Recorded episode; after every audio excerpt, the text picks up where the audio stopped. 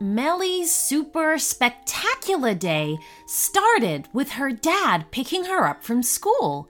He had promised her a fun day after school, and it's all she could think about.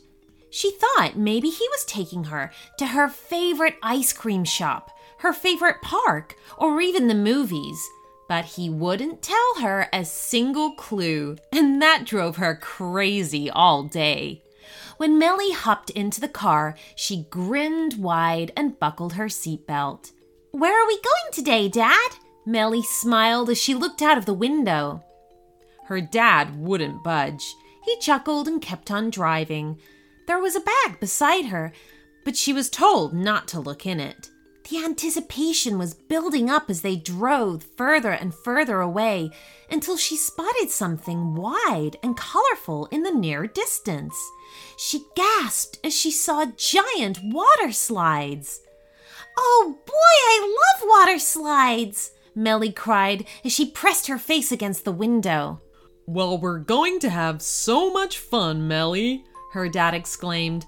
Melly and her dad were eager to get into their bathing suits. Melly rushed to the lazy river first, where she floated onto a tube down the river peacefully with her dad. To hear the rest of this story and our entire back catalog ad free, you can sign up to become a premium subscriber of the show. As a premium member of Short Stories for Kids, you'll receive a bonus premium story every Friday, a special thank you shout out, and a guarantee that your idea will be made into a story and read out on the show. So, for ad free listening and all of these other great perks, sign up to our premium channel at our website, shortstoriesforkidspodcast.com. It's as easy as two clicks. See you there! I have something super exciting to announce to you all. Behind the scenes, we've been working on a very special book, which is full of stories that I have read out on the show.